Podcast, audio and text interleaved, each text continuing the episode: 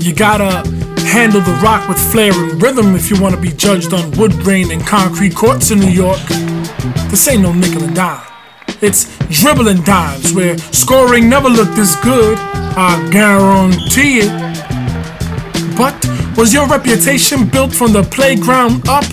Or did you call next and they took that ish? Or cause you weren't as fast as police and ambulance sirens? Or as loud as Mr. Softee Ice Cream? No. You see, this is New York City hoops in prime time. As beautiful as the skyline, it's dribbling dimes.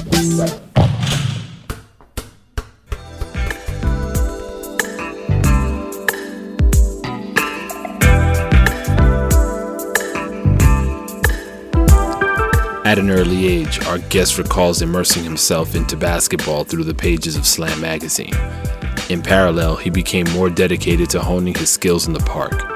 He peaked early, and by the end of his middle school years, so too came the slowdown of his serious on-court exploits. He never let up on his hoops fanaticism. He revered NBA icons like Allen Iverson, Kobe Bryant, and so on, never missing a beat on all things basketball culture. As luck would have it, he found his way into Harris Publications and became a part of the Slam magazine family.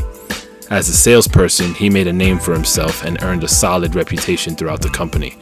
After a series of interesting corporate shuffles, he partnered with Slam founder Dennis Page and another associate to outright buy Slam and set it on a new and exciting course.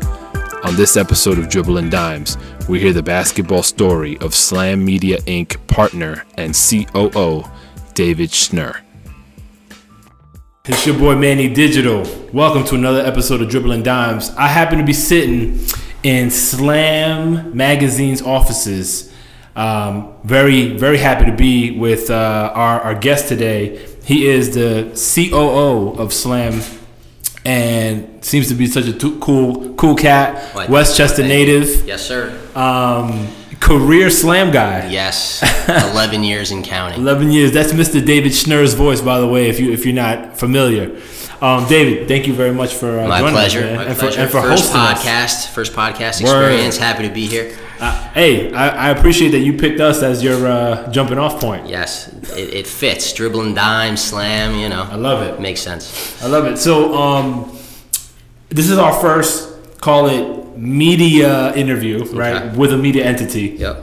And uh, as I was preparing for this interview, um, you know, I caught a lot of flashbacks. Um, Slam being, you know, the basketball Bible by many people's standards, uh, and my personal viewpoint on it as well.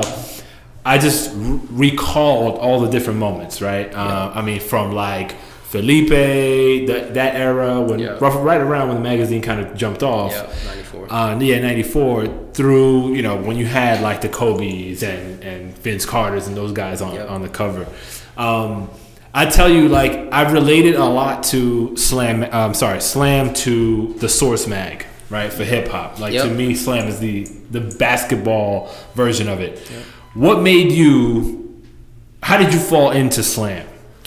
So slam, I've, I've just been a lifelong slam reader and fan. Like I mentioned to you before, I started reading slam was when I was probably nine or ten years old, um, and really just fell in love with it from the beginning. Everything that it represented, from you know the swag of the players on the covers and the inside posters and um, the hip hop language and the sneakers.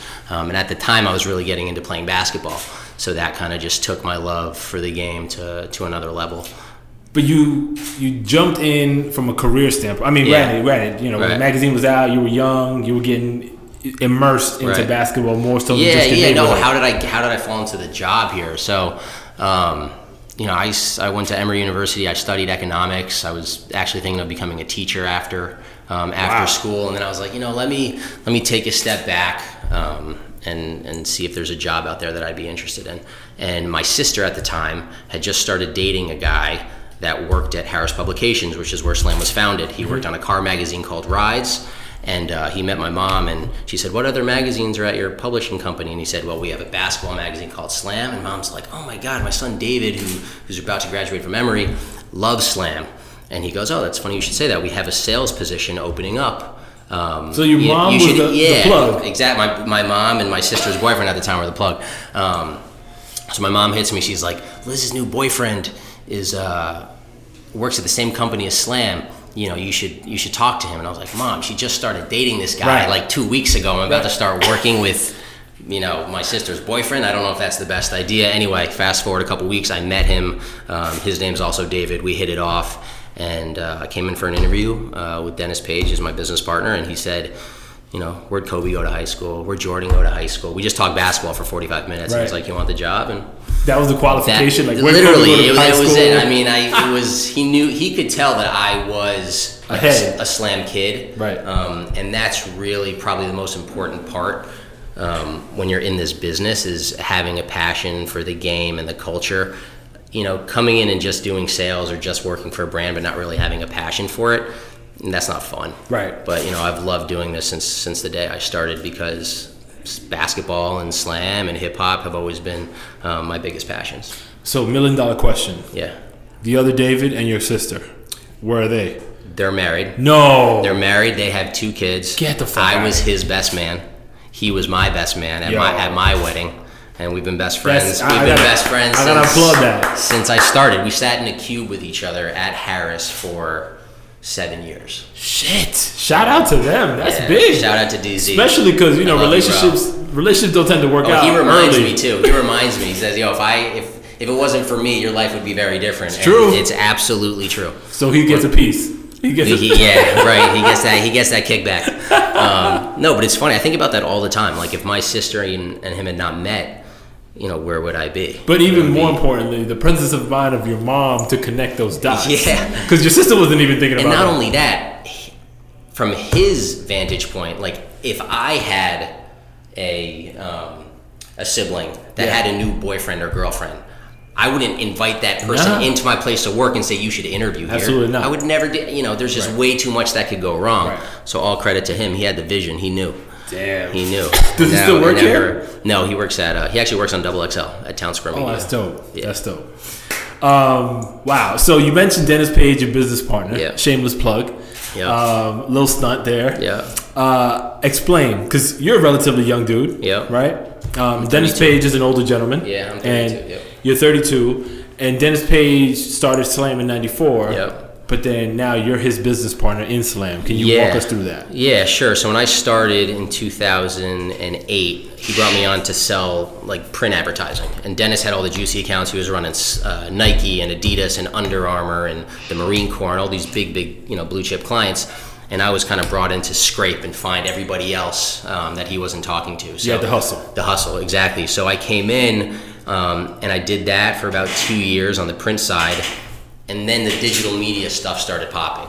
Um, and we had a digital seller, and she left, and then they were going to bring somebody else on to take to take over that digital role. And I said, hold up, don't hire someone. I'll I'll figure this out.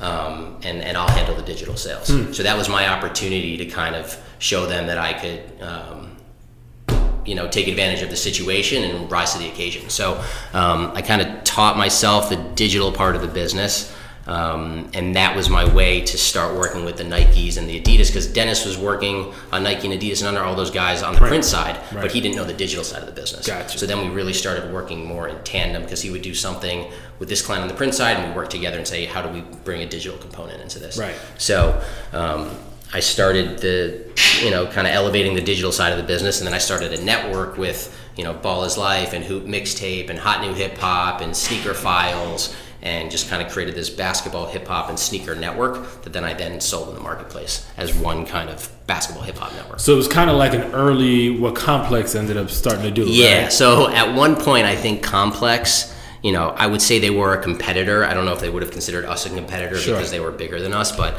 like much bigger than us and just had broader reach. But we had maybe five sites and they had 11. Sure. And then we had six and they had 25. Right. Then we had seven and they had 80. And I was like, yo, this shit is But getting that's but that's hand. but that's all you though, right? You managing that plus other Yeah, things. totally. They totally. had They, like they had a massive team. Absolutely, absolutely. And I was really staying in this kind of vertical basketball culture space, whereas Complex was really going. They had everything from food to girls to bros to sports to cars, just men's lifestyle across the board. And I was really focused in on, you know, kind of what Slam was. Yeah. And finding these, you know, uh, other websites that fit that mold of basketball culture space. So if we go back a little bit, you mentioned you jumped into basketball, and and off air we were talking about kind of Yeah. where was your height you playing, Yeah, right? My peak. My, my buddy's always telling this. My buddy Ben specifically. He's like, I remember you went away to camp one summer and you came back and you were just so much better than everybody else. And that summer I was maybe nine or ten, probably right. Actually, right when I started reading Slam, and then I was really good until you know I was probably 12 or 13 and then everybody else grew a lot more than I did and got really good and got a lot stronger and I just kind of you know Kind of faded to black. yeah, kind of faded to black. I mean, I played ball every day. I mean, that's what I did. I'd, I'd finish school, I'd play ball for a couple hours. My sister would come get me from the park and say, Dave, it's time for dinner. It's like one of those Wow. kind of movie stories. Yeah. Like, you know, I could see it in like a little graphic novel. She comes, she gets me, I go, I eat my food, I do my homework. So, um, yeah, I mean, it was always, I played every day of my life through college. And then when I started working, it became more difficult to play every day. And Mm. So, so the private investigator that I hired mentioned that um, you're a deep threat kind of guy, like very consistent, deep range shooter. Yeah, Mid game is is pretty pretty good too. everybody in this office would uh, would disagree with that because they've only seen me. They've seen Dave Schnurr, you know, like 27 to 32 play. Okay. And that is a very different Dave Schnurr than the, prior. the 11, 12, 13 year old Dave Schnurr. So I'd say I'm consistently inconsistent. Ah, my favorite. That is that is my game. It's my entire life. You know, and I never used to have these thoughts before I played, but now before I play, I'm like, shit, is it worth the jam finger? You know, is it You worth think is it worth the pulled hamstring? And then once I get going and I get warm, I'm like, You don't give a I'm fuck. good. I hit a couple J's, I'm ready to go. You feel like the man. I feel like the man, but I, I, I would say the last couple times I've played, I've like jammed a pinky that last three weeks. You know, I, I pull a I pull a hammy, something like that. So, you know, at least at least I still get to work on slam and, So and what- get my fix that way. One one thing uh, that somebody mentioned was like, if you know, I asked him if you had to compare his game to a, a pro player, right? Who would it be? a few names came up, right? Steve Nash was one. Ooh, I like that. Um, but the one that caught me off guard and made me laugh my ass off was they said a homeless man's JJ Redick. whoa, whoa, whoa, whoa, whoa, whoa, whoa. That is way off. Yo, crack, if that was you. if that was you, that is that is not Not I do not like that comparison. No. I mean JJ is like a wet shooter. He's kind of like a 3 Yeah, and D kind of guy or is he even defensively? Not really, but minded, but anyway, yeah, he's just like a, a off the screen, yeah, No, I was. If you asked anyone that played with me when I was when I was younger, was I had probably the best handle on the court. I Oh, was word. really shifty and quick, and I could kind of get my shot off. But I was small, so I would fade away, and I could I could I could generally get my shot off. But Okay. um, JJ Redick, no. Definitely, I thought he was gonna say like a poor man's Jay, like white chocolate, Jason Williams. I mean, I would take oh, that all handle, handle was best. Um, okay, And Steve Nash, yeah, I could pass the rock a little bit, but but not um, really. No, I could. Okay. I could, but You were on know, I wasn't Russell in like Westbrook the, type shit? Yeah, I wasn't in like the craziest runs. You know, Okay. I wasn't playing with. You know, I would play against teams. I was on some travel teams when I was younger, and we play against like Don Bosco Prep, and these guys would Yeah. just like beat the shit out of us. So, Yeah. you know, I was I was humbled. I was humbled at an early age. You know, I had NBA dreams, but you know those those dreams those dreams died very very young. So again, you you are a lifelong, I would say, basketball enthusiast since, since you fell into it. Hundred percent. You decided to go to school in Atlanta, Yep. uh, Emory University. Yep. They're, they're three. They're a D three Oh, school, yeah, right? yeah. So you didn't go necessarily to be a fan of the, of this team No, per no. se. Definitely not. Academics, I assume, is what brought you there. Yeah. But what was the basketball? I mean, how did you get your basketball fix? while playing, you were out just playing. Playing. playing and you know playing fantasy basketball with my my roommates or whatever it was Yeah. but no just playing i was always I, i'd say i probably played in my life 85% of the basketball i played was by myself oh. just like you know i'm not saying that to like be sad or Oh. Right, anything right. but just picking up a ball and going to the park Like Wake up- above the rim when the dude's playing with a shadow. yeah, exactly. no, no. Wake up at seven thirty in the morning when I would wake up when I was a kid. I was never a really late sleeper. I'd go to the park and play ball for two, three hours, and if I was lucky enough to have, you know, maybe five guys come and play some three on three pickup, that'd be great. You know, and then in college you'd be playing intramurals and you get your five on five runs. But one thing I hated about runs was waiting. So if you lose, you come off, and you got two teams. You know, I played at the Y in New York, um, down on 14th Street, and I would go early in the morning. Um, and uh, playing some runs, and then I'd be waiting for 20 minutes, and I hated that. So I just like to pick up a ball, go to the park, and shoot. And that's probably why my, my left was never that good because I didn't have. I was just going and kind of Yeah, just re- doing freestyle. my thing. I didn't. Re- I never really had proper basketball training. Mm-hmm. Like I said, my dad um, was never like a huge influence on my the basketball part of my life, and he wasn't like go get a trainer, go do this, go do that. Um, he was just like For him, that was just you. yeah, he was just like yeah, right, random. recreation, do what you want to do. That's dope. I mean, it's better than him saying you can't go outside. Oh, absolutely. No, my dad. Because growing up in the Bronx, My dad's my idol. that's dope. Yeah. No, growing up in the Bronx for me, it was like uh, you can only be outside from the hours of like uh, you know eleven thirty in the morning to twelve thirty in the afternoon, Right. and then you better get your ass home, or Right. else the sun is gonna give you cancer and all Right. sorts of fucking No. scare tactics. Nope, none of that. for me. But so you you got to Harris on the on the back of of your now brother-in-law, Right. Right. Um, and you worked sales here. How did you end up, you know, essentially becoming the COO, Yeah. but ultimately like a, an, an invested you know, partner in what is now Slam Online? So Or try- Slam- I'll Slam try and- Media. Slam Media. So I'll try and make this quick. There's a, there's a lot that goes into it. So um, I was at Harris Publications for until about 2014. And like, as I mentioned, Harris started Slam. They sold it in 2000, Yep. and then it subsequently had four or five owners. But Dennis, my business partner, retained the contract to keep running the magazine. Yep. In 2014, Harris, they also owned Double XL. They sold Double XL to Townsquare Media and just decided that they didn't really want to run that part of their publishing company anymore. So Dennis and I left together and started a company called FlyQ Media, and Okay. we took the contract to run Slam with us. Okay.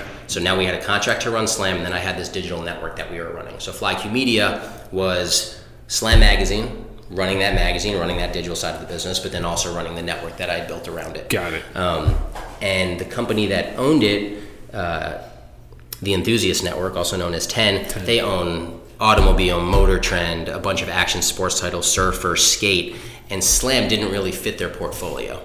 So our competitors were doing a lot in the video space and doing a lot in the event space and digi- and, and they were all very digitally minded and our company um, our parent company at the time wasn't really necessarily investing in slam um, the way they should have been Right. or you know maybe they didn't have the resources to, to be able to do that because they had a lot of other, Other projects things. they were working on motor trend which is a massive massive brand in the auto space so um, we uh, we approached a guy that we knew that was really into basketball that had a had a great investment background and said you know would you be interested in going in on this with us and, and buying slam and and investing in it and bringing it back to what it was in in the late 90s and early 2000s and bringing it into the digital age and creating great content and you know exploiting the name as best we can um, on all channels. And uh, lucky for us he was he was into the idea and we tried to buy it in 2000 maybe 2015 and couldn't come to terms and then in august of 2017 we were able to close and buy it. Wow. so th- the way i became coo is just kind of coming together with, with dennis who's the founder and, and our investor let's call him joe. And uh, The silent partner. and you know the three of us and you know dennis is ceo and i'm coo and we kind of handle everything ladders up to us on, on the business side. And for those that are listening and may not know who we're talking about, so we're talking about the founder of Slam, Dennis Page, and obviously we our guest Dave, uh, Dave Schnurr here. Um, I, I find it fascinating, kind of this this rebound. Yeah. apropos Nice. of Slam, right? uh, not not that I ever noticed it necessarily Right. fade away, but. I see the resurgence now, right? Totally, I brought the, the New York versus New York magazine you guys collaborated with uh, Nike on, Yep. uh, which I, I read cover to cover, which is dope. But I, I look at this, and obviously this is you know something I can tangible, something I can Right. hold in the digital age, Yes. and you can still find um, Slam magazines that you can Yeah. you know, physically touch. How has that transition been for you guys, especially now in this phase two, call it, Yeah. with the digital divide? Yeah, I mean, it's it's been great. I mean, when we started, when we bought it, we had I think we had eight or nine people. Now we have thirty five. Wow. So we've got a whole in house video team, a whole in house social team. Before this, we had a bunch of editors that were the editors were doing social, and we'd farm out some video projects to videographers here and there. But we weren't doing consistent video, and we weren't doing high school video. Right. So one of the first orders of business when we bought it back was we need to get deep in high school and go back to our roots and start building relationships with these stars when they're younger. Yeah. And that's that's what Slam always did. We had the high school diary. We were with Steph Marbury when he was a sophomore at Lincoln, and we built with these guys That long-term value. That long term value when they were when they were young in high school. So um, you know we started uh, with getting deep in high school. We hired this guy named Brian Larusa, who's phenomenal, who heads up our high school team, and he he oversees probably 30 shooters that we have um, across the country just filming the best high school content. Um, and we have an Instagram channel that just eclipsed, I think we're almost at 600,000 fans in under a year and a half or two years, whatever it is. So, What the um, hell did you guys do to grow that fast? Just put out great content. Be everywhere that we need it to be. There's really no tricks Yeah, to the trade. It's just it's just hard work content. and quality content and having a respectable name in the space. Yeah, and no, people respect Slam. But Well, that helps. What you brought up before about like the tangibility of a magazine. Ironically, the magazine in this day and age is like our competitive advantage. People look at it and say, "Oh, it's a print mag. Who does magazines anymore?" Right. Like, every other magazine is dying. How has Slam been able to stay afloat in this digital age? And it's really special. You know, anybody can be on the front page of BleacherReport.com for five minutes. It comes and it goes, and that's it. But being on this cover, it's a rite of passage for guys. And Yeah. Being on that slam cover and being able to get a blow up and put it up in your in your big house that you earned by playing ball, um, being on the poster inside. Um, it, it means something to these guys, and it's really a great access point for us because it enables us to to get access to these great players and build relationships with them and create great content around them. And it's a great content moment for us. So when we do a cover now, we usually do two or three covers per Yeah. issue, Yep. and that gives us three content moments on our channels and we build video around every cover and we have stories around every player that we have and now we're doing t-shirts and all sorts of merchandise that are that are cover centric so I saw those, um, uh, those like that tribute to the Olaf shorts you guys got over there. Yeah Phenomenal. yeah i mean Um, we could talk about that i mean the merch Where's that going to be? Where, where's this? Where, do, where can people find merch? Because I gotta go buy some. shop.slamonline.com Boom. hit it hit it um, so yeah the, the magazine's really a great part of what we do Mm-hmm. and our circulation when i started was 150000 in 2008 and now it's about 100000 Okay. so it's really not nearly a drop No, c- I um, mean, the same kind considering- of drop as, as a lot of other publications. You got guys that are completely out of business, that are gone, that are or just said, you know, we're wrapping up the magazine. Um, you know, Yeah, no, can't it's. do this anymore. I mean, like like you said, it is a fifty thousand you know haircut, call it, Right. in, in people. But you're talking about you know a, a ten, a twelve year, t- a 10, 11 year run where Yeah. the digital age has, I mean, smacked the shit out of pretty Right. much everybody. Yep. So for you, that's that's pretty much keeping it flat. Yeah, you know totally. I mean, over that totally. And we still have great partners that support them, support the magazine, like you know the Nikes and Adidas and the Under Armours and Spalding and um, tons of big brands in this space that you know respect Slam's voice. I interview a lot of um, New York area basketball players, Yeah. right? People that have gone through the high school ranks and dominated college and Mm-hmm. done well professionally overseas and in the NBA. And one consistent thread, particularly those that came up, I'd say in the 90s and early 2000s, the consistency of the significance of showing up in periodicals like yours, Yeah. right? Or um, uh, you know, SI like Felipe on the cover of SI, Mm-hmm. And and even more like I call them like um, know, more local, not local. They were national, but like the rankings that would come out. Yeah. Those are significant milestones for these people. Totally, right. One thing, and, and I'm so glad you guys are kind of going back to basics as far as the high school Yeah. aspect of where you guys started. But one significant missing piece is the local papers, right? So here in the New York metro area, the local papers were the lifeblood of these athletes, right? Once they made it onto the New York Post or, or whatever, the Daily News, it was a humongous benefit, right? It, it kind of it was their coming coming of age opportunity. Um, that's pretty much gone. Like there are no significant people covering. Yeah, but everything anymore. also everything's on Instagram first, or Right. You know, and these kids are all just glued to their phones, and, Right. Um, you which know, is dangerous to me, and right? there's no one's you know, I, the Felipe Lopez documentary. I'm sure you watched. yeah, for sure. The, those kids aren't going to buy newspapers anymore. No, You know, they're just going on Instagram and Yeah, Twitter, it's all or you know, going to buy their copy of Slam. You know, right. But but I think there's still, and maybe uh, you would know better just because you're kind of in this world. Yeah. I think it's still beneficial for you to have somebody in the local newspaper, for instance, cover you know on the beat still, Right. right? I don't see that. And again, now we're talking about showcasing it on the digital front, not necessarily on a tangible newspaper. Yeah. But that's not even happening. It's very fickle. Yeah. You know, you guys. I see way more out of you guys from high, from you know nationally, but even locally, Mm-hmm. high school wise, than I do with the local papers, which I think is kind of bullshit. Yeah. So like, are you seeing anything change in that regard with respect to lo- local newspapers and media outlets? You know, unfortunately, I would say that one of the reasons you're not seeing it a lot in the local papers is because New York basketball hasn't been as great True. in this era True. as it was, you know, in the mid to late '90s. You know, when Yep. you had Felipe and Steph and even guys like Odom and Elton Brand up at Peekskill, like we had some number, number one pick monsters and you know we got some great players in new york no doubt but um, you know just not none of like the top five top ten guys so um, it's maybe you know the headlines aren't necessarily worth it to these local papers Mm. at the moment if you had zion williamson playing last year at lincoln Right. you better believe Yeah, he'd be no, all over the be papers he'd be on the cover of the post so you know i think a lot of it has to do with um, you know where a lot of the great players are now How do you compare the the kids that you see coming up now? Let, let's call it high school and college. Yep. To kind of when you started at Slam, like what would you say is the biggest difference in the athletes? I think they're getting better and better. I mean, these kids are phenomenal. I mean, the jumping ability of some of these guys, their ability to shoot the ball. I mean, since like the Steph Currys started doing what they were doing in the league, I mean, there's really been kind of an emphasis change.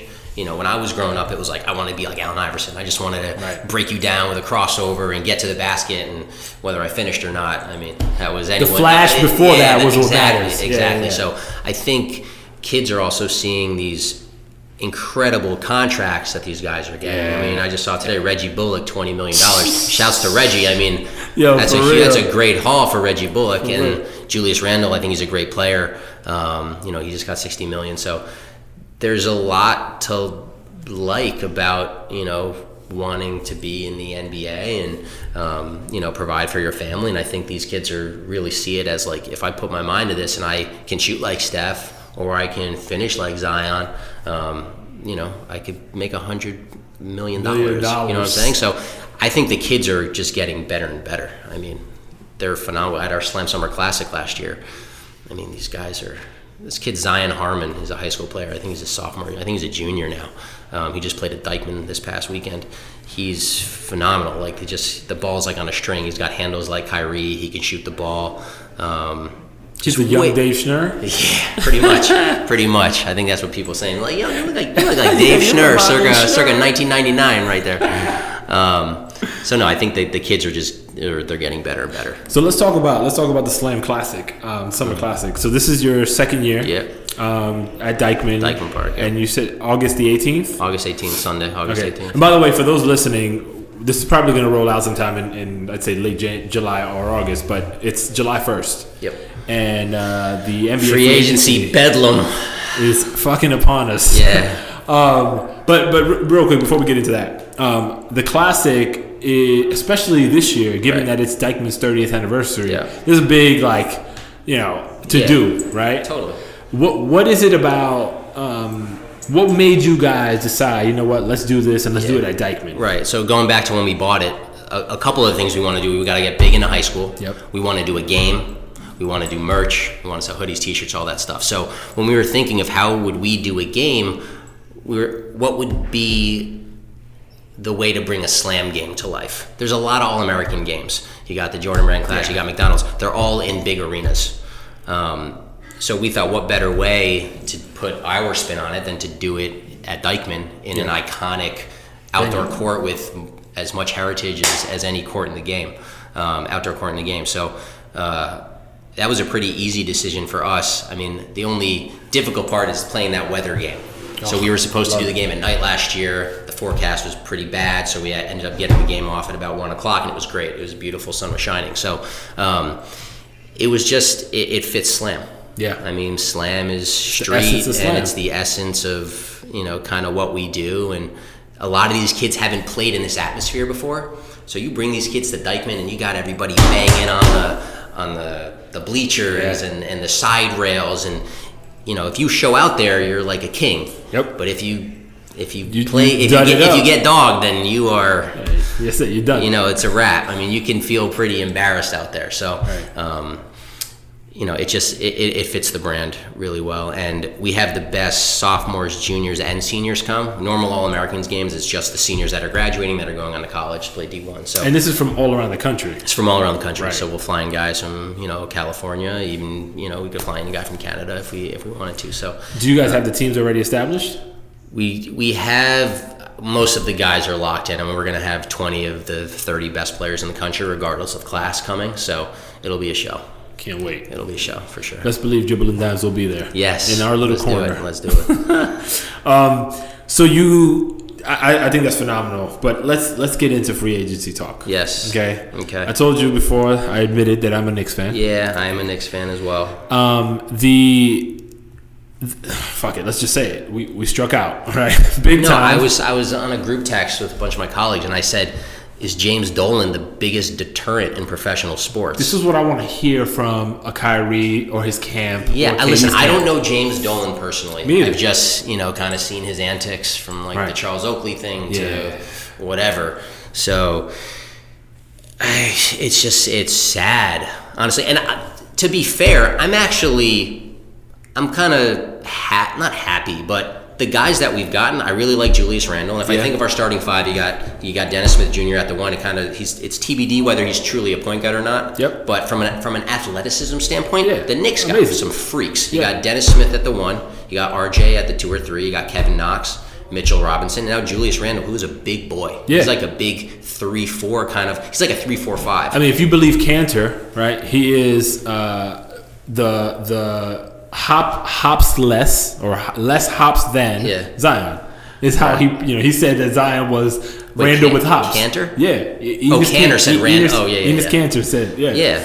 So like, I mean, that's not a bad comparison. No, listen. I, the team is young and talented. I don't think an eight seed is out of the realm of possibility. Mm-hmm. I really don't. If these guys can put it together, I like the youth. Like I said, I like the athleticism. They all have.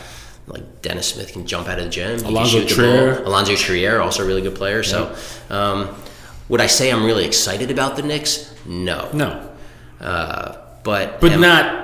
I'm not more disappointed I'm not than- devastated. Right. And I'm not gonna like talk trash about any of the guys, but you know, even like the Kyries and the KDs, they haven't been without you know turbulence over these Sure. last couple of years, and especially with the injuries with KD. Um, people are saying, how can you not offer him the max? I mean, I think he's worth a max, but I also can understand why someone wouldn't want to lock in 140 million to someone that blew out their Achilles, I said, I said- regardless of how good they are. I said it to a buddy of mine. Now, granted, I'm, I'm of the of the school of thought where you you offer the guy the money, right. Right. I, let, let me let me say I would have done that. yes, totally. But I can't sit here and say, how could you not do that? Right, especially when you're thinking about it from a business standpoint, Yeah. like the the risk. And granted, MSG prints money. Yeah. But that aside, just straight up business logic, like Yeah. you have a certain amount of money to pl- play Totally. with. You're gonna risk it all on somebody who may not even be a shell Yeah. of what he was. Right. I doubt that's gonna be the case, but I can I can understand it to a degree. Now, They've done, the Knicks have done a terrible job of appeasing their fan base. absolutely. Like the, the best thing they've done in the last ten years. Well, they drafted Kristaps, which I was way against. And Me too, and it worked he- out, And it so- worked out. yeah. was drafting RJ. Yeah. RJ Barrett this year, Yeah. best draft pick I've seen in years, hands down. They made the right call. Yep. I was ready for them to listen. Fuck it I like Darius Garland. He's coming off an injury. I don't know what's up with his knee, whatever. Um, if you pass on RJ there, We're back to I'm, a, to I'm a. Pelicans fan. I'm a Pelicans fan from Damn, that's a reach. I love the Pelicans this year. I think they're gonna be. They- They're gonna be I amazing love to watch. This is my this is my call. Pelicans over Lakers, the first round of the playoffs. wow. You heard it here first. You- Dave Schnurr, so you- dribbling dimes, Pelly's over Lakers. LeBron time- or AD First may not be at full strength. First time on a podcast. Here we go. Dropping dropping buckets over here. Yep. Pelicans over Lake Show. That I would love to see that. I would love to see that. Listen, that's that's a I hell don't of think a it's fucking I don't think it's a crazy. It's not a crazy thought. You know what might be crazy, and people might bash me for this. I don't know if the Lakers make the playoffs. Ooh, that To is- me, that's still a question. I listen. It all comes down to health. If you if you get 60 games from AD and 60 games from LeBron, Yeah, you're in the playoffs. it's hard 100%. The reason I say Pelicans over Lakers is because I'm not so sure that you're going to have both those guys healthy going into the playoffs. Right. Like you need to be very careful with them. Right. And it would also help if they got some if they got some help. Not that I mean LeBron and AD alone, you could probably put me and Manny on the squad, get Dennis up Yeah, there. yeah, yeah, yeah. and That's you could, true. You could get some dubs. That's true. That's true. and I have sharp elbows, so I'll right, get I'll get exactly. some good get people dirty. out. Right. But the West, I mean, but the West is you got. It's wide open, man. But look, you got Portland. Mm-hmm. Still ferocious group. You don't you don't believe him? Ah, man, I Denver. I'll tell Denver. I love Denver. I think Denver still got somebody in the about my guy stash. Michael Porter Jr. Exactly. They got back. they got Porter in the And they stash. just maxed out Jamal Murray, and they still got Jokic. So I think Denver. If you had to say to me right now who comes out of the West, I would say Denver. yeah, yeah. I think I would so. say Denver. And who would I say comes out of the East? That's a tough one. I mean, if Kawhi stays in Toronto, I don't buy it. I don't think he will. yeah, I don't know. I I would don't have. And the Sixers are. I was talking about them. They are long, man.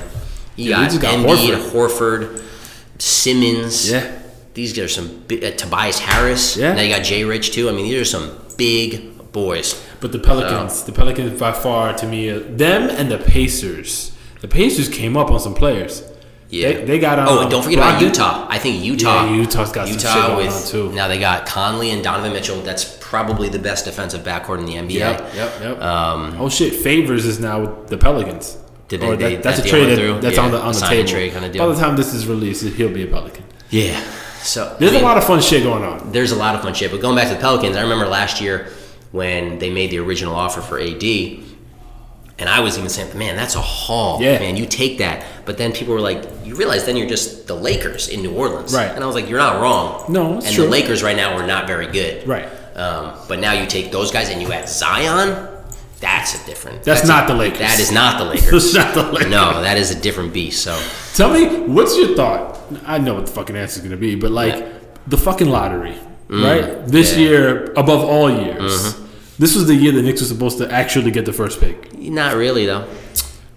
They had the worst record, but this was the year that. But I'm saying, uh, Yeah. if that rule didn't change, this would have been the year where the probabilities should have worked in our favor. and they still wouldn't have gotten it. yeah, that's true. No way. I thought they were gonna get the five pick. they true. still wouldn't have gotten That's it. That's true. I, I mean, You know, but listen, I, I think it's tough because you want to prevent, you want to decentivize people from tanking. tanking.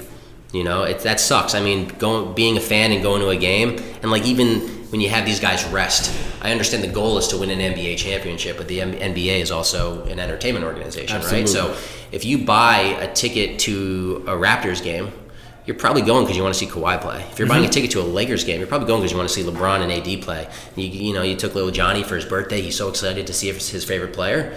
Mm, You know, he's shit out of luck because they got arrested. He rested, yeah. So it's tricky. I totally get it. I don't disagree with either party, whether it's the fans or the teams. They both have their reasons, but um, yeah, I think the lottery is it's fair the way it is now. I, I agree with you. It's fair. I just the- hate that it had to become yeah. free, fair when the fucking Knicks were on That's the clock. That's very you know? Nixian. It is. It's I very fucking- Nixian. That's how we do. My buddy, tell me what you think about this. Now, think about this, right? You got the Mets, terrible organization. Orange and God blue. I'm a Yankee fan. Orange and blue, right? Yeah. The Knicks, terrible organization. And I'm a Jets and blue. fan too. You're a Jets fan? And uh, yeah, I'm a Jets fan. Wow. And Knicks, but I got the Yankees, so I'm good. So you're sorry, good. orange and blue. Go ahead. Yeah. And then you've got so right, and then you flip that, and then you look at the Rangers, mm-hmm. red, and, red, white, and blue. Yeah. fucking perennial champions all the time. They got some something. They're competing, Yeah. right? You got the Giants. Maybe this year, I don't know, because we picked up a fucking dud for a quarterback. You're but, a G fan, G men fan. You've been good for the last. but you've been all right. You've been good. You've been all right. You can't complain. Yeah. So, what about just changing the team's colors? Ah, Why don't we do that? That can't be that hard. it wouldn't be that too much heritage, man. Fuck the heritage. Too much, too much What the fuck? We don't have that much heritage. We got two That's championships. True. That's true. Yeah, That's it. But it's because it's the Mecca, man. It used to be. it. You can't change it. But I'll tell you what the worst part about the KD Kyrie whole saga is: is that like they went right across the bridge, Right there. like right there. Yeah. It's like the biggest fuck you. Yeah. Kind of. Oh, totally. Like, like, how do you come to New York and not play at the Garden? Yeah. Yeah. Like, no disrespect to Barclays. no, no, no. It's a dope place, but And you know what's crazy? Madison Square Garden's still going to sell out every game. Doesn't matter. it doesn't matter. They're still the tickets are still going to be expensive. Which is why the Knicks won't change. I don't know. I was I thought I was hoping Bezos was going to buy the team. You heard that rumor? I didn't. ago? Like Oh, I Jeff would've loved it. Yeah, I'm not perpetuating every, anything. I think this was this was out there. That would have been crazy. I, I have this sick, um, twisted uh, scenario, right? You got Carmelo's pr- pr- practically blackballed from the league. Hold on. to bring him back to the no? Hold on, hold on, bugging. hold on. He's practically blackballed, Yeah. right? And he's part of the Banana Boat crew, Yo. right? So, Bring D Wade out of retirement. Well, no, on the ownership side. Oh, no. So, so basically, what you guys did with Slam, Yeah. you guys they go and they get partner up with some fucking amazing investor. Yeah. And then they come in and buy the team. Yeah. But that would require some dirt coming out on Dolan of some random Yeah, wild Dolan's shit. not sell- he's not selling. He's not gonna sell the team. I wouldn't sell the team. Nothing. This is nothing new, man. I can't be mad at him for not selling the team. Yeah, are you kidding me? It's got a gold mine. But I wanted to have I know, I know. I'm, I'm with you. I'm with you. You just gotta grin and bear it. Fucking persevere. Yep, exactly. What what's on the horizon for Slam? Like what what's the next I don't know six months looking like? I know you got the classic coming up. Yeah, up. we got the classic going up. That's all hands on deck for that right now. Just continuing to build great content, put out great merchandise, um, and come up with new cool things to do in the world of basketball. I mean, we're gonna do more events. We may do more. We may do more games. Films? Any films? Films, yes. We actually, um, Slam is uh, a producer of this uh, Steph Marbury documentary. Oh, um, that was just at uh, Sundance. Okay. So that's going to be, I don't even know when the release date is, but um, Slam is is involved in that in a That's big dope. way. In a big way, yeah. That's our, our sister company, JDS Sports. Okay. Uh, they own a company called 1091 Media. 1091 Media bought the rights to A Kid from Coney Island, which is the Stephon Marbury documentary, um, and Slam will be very involved in um, how that goes to market. I love it. Yeah. What would you say is the biggest highlight of your Slam career thus far? Ooh, I'm buying it back. Easy. I, Mm. like- mean, I like that. that's That's that's a very that's very easy. I mean, to go from a kid reading this thing, if you had told me that one day I would, you know, be a part owner and my name would be at the top of the mast, masthead with the guy who founded it, um, you know, I pinch myself. You know, outside, I wanted to play in the league, but Right. I, I told you those those dreams died fast Yep. at a young age. So, you know, what better way to continue to be in the world of basketball than work for the publication that shaped kind of who you were as a fan? I I, You know? I spoke at a camp a couple days ago. Um, it's, it was put on by this organization called We Will Through Sports. Okay. And they had me come and just from you know on the strength of my podcast, they felt like I would be somebody who could speak to these kids. Uh-huh. And I spoke to them about the importance and, significance of thinking beyond just the hoop dream, right? Yeah. you are a prime example of kind of what I was talking about. Because, you know, admittedly, you peaked at 11, right? Yeah. And so, and I told them this myself. I was like, yo, my game was whack. Yeah. Com- you know, compared to the people around me, like, my game was trash. So I was like, I needed to get involved because I'm such a passionate fan of the game. I was like, I wanted to get involved in the game. And so my brother and I, we decided, yo, let's let's do a podcast and dribble and down. And now look came to in the slam office, I'm in the man. slam office, right? That's great. Um, but it's it's very interesting to me because like you, especially you guys, Yeah. you have a pretty serious um, hand in kind of really moving the culture Mm-hmm. of basketball, right? And, and you guys do it from such a, a, a organic but also genuine place, Mm-hmm. right? It's not like um, doctored up media bullshit. No. Like you guys are really in the in the real essence Right. of it. How hard is it to maintain that? It's really not that hard. Okay. Because that's just who we are. Everyone that works here is a super passionate fan of the game. Pretty much everybody has played at some level. And you know, you bring up like new media companies. There's a lot of you know sexy tech startups. There's we have competitors that are a couple years old that have a crazy amount of fans. Yeah. um, more fans than us, but you know we have 25 years of legacy and heritage, and people respect that, and it's a voice that has been groomed over many years, and the people that we hire, we see something in them that um, you know shows us that they can continue that that legacy for Slam. So uh, that's not something you can buy. No. You know, you can you could start you know JoJo's basketball website tomorrow. You could go get a million fans on Instagram. Doesn't matter. It's very si- similar to how you got a lot of uh, non-basketball people trying to do basketball shit like AAU programs or like Yeah. you know coaching kids that don't have a fucking clue of what basketball really is, but they watch a few YouTube videos and now Yeah. they feel like they're you know qualified. Yeah. That's that's very interesting. Yeah. The you know the evolution of the game, particularly with New York being the backdrop Mm-hmm. to you. What who in your tenure just you know, being a part of Slam, but also just a fan of the of the game, being local. Mm-hmm. Yeah.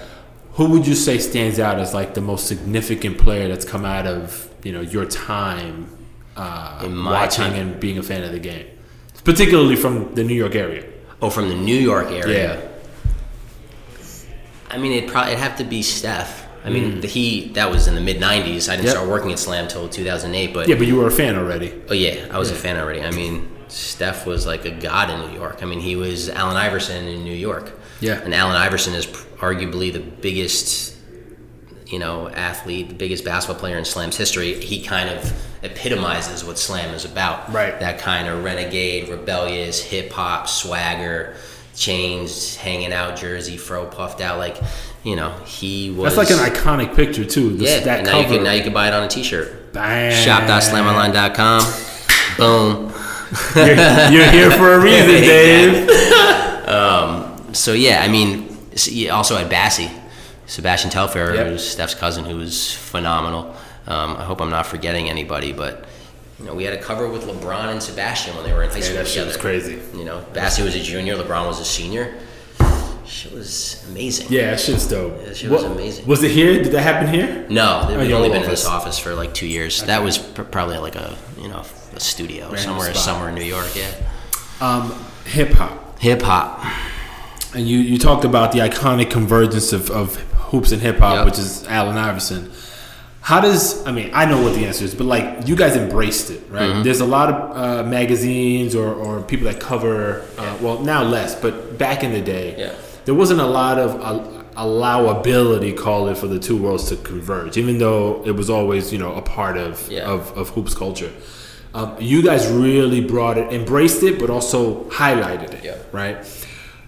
And that continues till today. Mm-hmm. What what are the more significant things you guys are doing to kind of really showcase that that marriage of hip hop and, and hoops? Well, I mean, we touched on this before, actually before we started recording, but we had Drake on the cover, you know, two years ago Yeah. next to Demar and Kyrie. Um, and that was huge for us. I mean, at, at that point, Drake wasn't doing any media whatsoever. um, and I, I'm going to take credit for this idea. And. I said, why, I said, why don't we, why don't we do Drake with the Raptors?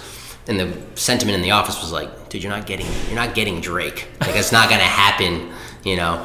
And I was like, he puts on for the Raptors quite a bit. Right. Like, I don't know if he was officially named the Raptors ambassador like he is now, but I was like, let's see if we can get in touch with him um, and see if he'll do it. And we reached out, and he was like, I'm down. Let's go. So we Just got like on- that? Just like that. So Wow. that was that was great. Um, getting And on so the that cover. was- he was the first hip hop athlete. I'm hip hop athlete. He was the first, uh, you know, rapper, song singer, songwriter, whatever it is, um, on the cover of Slam. So that was a, sh- big. that was a Schnurr idea. That was a I'm gonna take credit for that. That's dope. That was a Schnurr idea. So Damn, um, talk about reaching for the stars. yeah, I mean he's the biggest you know entertainer right now, and that was that was new and, and very cool and kind of just was a perfect slam thing that came together. It just made a lot of sense. And then Did, did sales pop as a result? Do you remember? um, like sales pop of the magazine Yeah, the of that magazine. issue, I can't remember. Okay. I can't remember. I think it probably did fairly well. Yeah. Um, but you know, a lot of people aren't people aren't buying Slam necessarily because they want to see Drake on the Sure. cover, and I'm sure people shat all over that. They're like, "Why is he on the cover?" You know, but you get hate every time you do. Of any it. course. we had Zion on the cover um, when he was in high school. Right. now, that looks like a freaking home Great run. look. When we put him on, people were like, "That kid is dunking on some five two. You know, white boys in South Carolina that can't even that wouldn't even play on my varsity team. Right. Like with this kid, let's see if this kid can even play. How is he making it on the cover of Slam? And now look at him. that looks like a pretty good Decision. That was a pretty good decision by the Slam staff. that a I'm not. No, I'm not Oh, taking credit for that. on. No, I was I was very uh, excited about it, but I, I can definitely not take credit for that. Um, and then we're doing. We did a couple episodes uh, of a show with T.J. Porter, which hasn't been released yet. He's a local New York rapper. Yep. Um, we had Dave East in the magazine a couple years ago, and he was super hyped about it. He like went on his Instagram and was, was going through the magazine talking Dope. about how you know he grew up on Slam. And I mean, he was a ball player too. yeah, so was, yeah. he- where do you play? Townsend? He plays at Townsend. I think yeah, yeah, down in Maryland. on- yeah, Yep. down in Maryland. So Yep.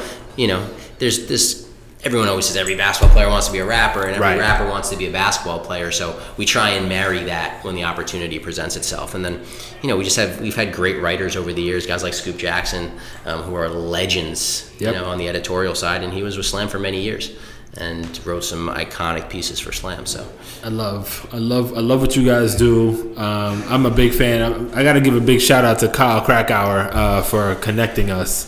What's Big- up, Crack? Big Crack. Um, it, it was uh, it was a nice vote of confidence from him to, to even connect us because I know how similar to your brother-in-law, right? Like for somebody to give you the look, right. you gotta like Yeah. You either gotta be really in that person's good graces, or they gotta know something about you, right? Totally, yep. I felt the same way when Crack put us in touch. I was like, shit, that's that's dope. Yep. Thank you for the vote of confidence. So Oh, this is great. It's my first pod. There you Like go. said, this we is get to- a great experience. I'm gonna do more. We'll do episode two with Dave Schnurr. a I'm with it. I'm with it. Yeah. So you guys are, are doing a lot of different things in media, right? Yeah. Um, we talked about the, the magazine, the site, but you guys got some podcasts, some original content on the video side. Like, Yeah. tell us a little bit more about what those are and where people can find them. We're just trying to be everywhere that everyone is in some form or fashion. So podcasting is huge now. We just started a podcast. I think we've done three or four episodes called the Kaz and Vic Show. Yep. Um, it's on Himalaya, the Himalaya Network. I think you can get on Spotify. I, is all the major iTunes not even out? iTunes not even around anymore, right? Apple Podcasts, maybe Apple. Podcasts. Yeah. So we're in the we're in podcasting. We're doing stuff like with the Steph documentary, um, Kitty from Coney Island. So that's like you know major film release. Uh, we're doing. We have all sorts of episodic content that we do for Slam, whether it's day in the life. You know, with an NBA player or a high school player, or we have a show called You're Nah, where we sit down with the guys on our cover and just give them a bunch of rapid fire questions. So, you know, building content, doing a lot on the merch side. We do all these cover T-shirts with Mitchell and Ness. um, Okay, dope. That have iconic covers on them that you could buy in our store, and those have been phenomenal sellers for us since we started selling them about a year ago. So, just doing as much as we can in all these different parts of the game. That's What's That's what's next for Schnurr? Because I mean, you you're a young dude. You got a continue to long build, life. man. Continue to build. Yeah? Continue to build with Slam, and you know, stay at the top of the mountain. I love it. Are you still hooping now? I'm not. I I probably get a good run in maybe two or three times a year, and then I'll go in my backyard. I got a, a almost four year old and an almost one year old, so you know we'll get some shots up on the on the Little Tikes in the morning. You know the, Right. the green and blue joint. Get some of those. Get some of the trays up with, with my littlest and my uh, yeah my two guys. So that's that's most of the basketball I play now is on the Little Tikes with my boys. That's dope. I'm actually uh, I've been meaning to go in my neighborhood and go to the JCC and see what's popping in there because they got a nice facility. So I'm about to go see if I can get back on the do on that, grind. man. Yeah, I just got you got to make sure to stretch, bro. That's all I can Yo. stretch it out. Do your toe touches. Yo, my Achilles. Let me tell you, my Achilles. I feel that bitch like Yeah. screaming. That's I'm when not trying to fuck that up. I got a buddy that blew out his Achilles. I went to school with him. Mm-hmm. Blew out his Achilles. Came back rehab. Blew out his other Achilles. Oh, Can't that? I mean, horror stories, man. And that's not like that. That's a that's a big that's injury. a biggie. That's, a like big injury. ACL tear. I mean, like, you talked about you know a finger jam that three sucks. weeks. I hate jamming my pinky. I I, hate mean, I can. I can still hoop, but you know. Yeah, you're it like, sucks. damn, Swollen fucking finger. Swollen. Yeah. Prediction. I'm a, I'm a soldier. I like that. I keep it going. And you put some bass in your voice. I like Exactly. that. Um, I need your prediction. Boogie Cousins. Where do you think he's gonna end up? Oh my god, Boogie, man. Uh, where's Boogie gonna go? Uh, I'll say Lakers. Hmm. I'll say Lakers on like a one year, Prove prove it out. One maybe more year. maybe two years, twenty million or something. Shit. Yeah, something like that. I was hoping the Knicks, but now with all the stuff that's gone down, I don't think that's gonna happen. I mean, that is a complete shot in the dark. I have no clue. No, I'm just that- that thinking of like sense. I'm thinking of oh, he wanted to go to the Warriors to win a chip. Now where could he go? Right. He could go to Lakers. Lakers need a good player. Maybe maybe that is a marriage that could that could work out. I like it. Yep. I like it. What else you got? What else you got for me? I, I really just I kind of want to see you play ball, bro. No, you like, know, I need it's to. not not a pretty picture anymore.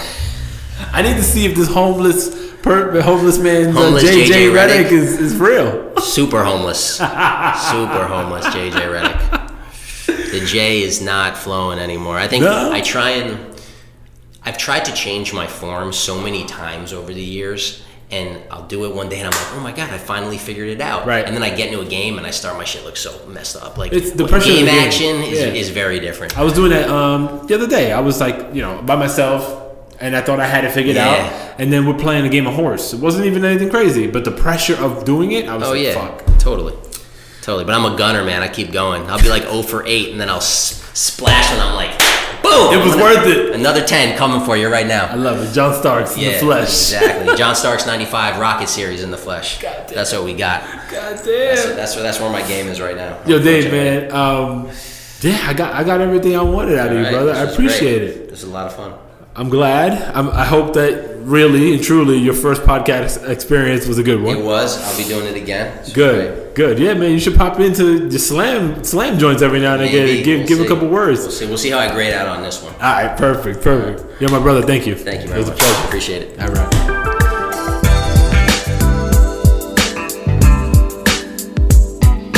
Thank you for listening to this episode of Dribbling Dimes. If you like what you heard, please leave a review or comment wherever you're listening to us now. Check us out on social media as well. We're live on Twitter, Instagram, and YouTube. On all platforms, you can find us at D R I B B L E N D I M E S.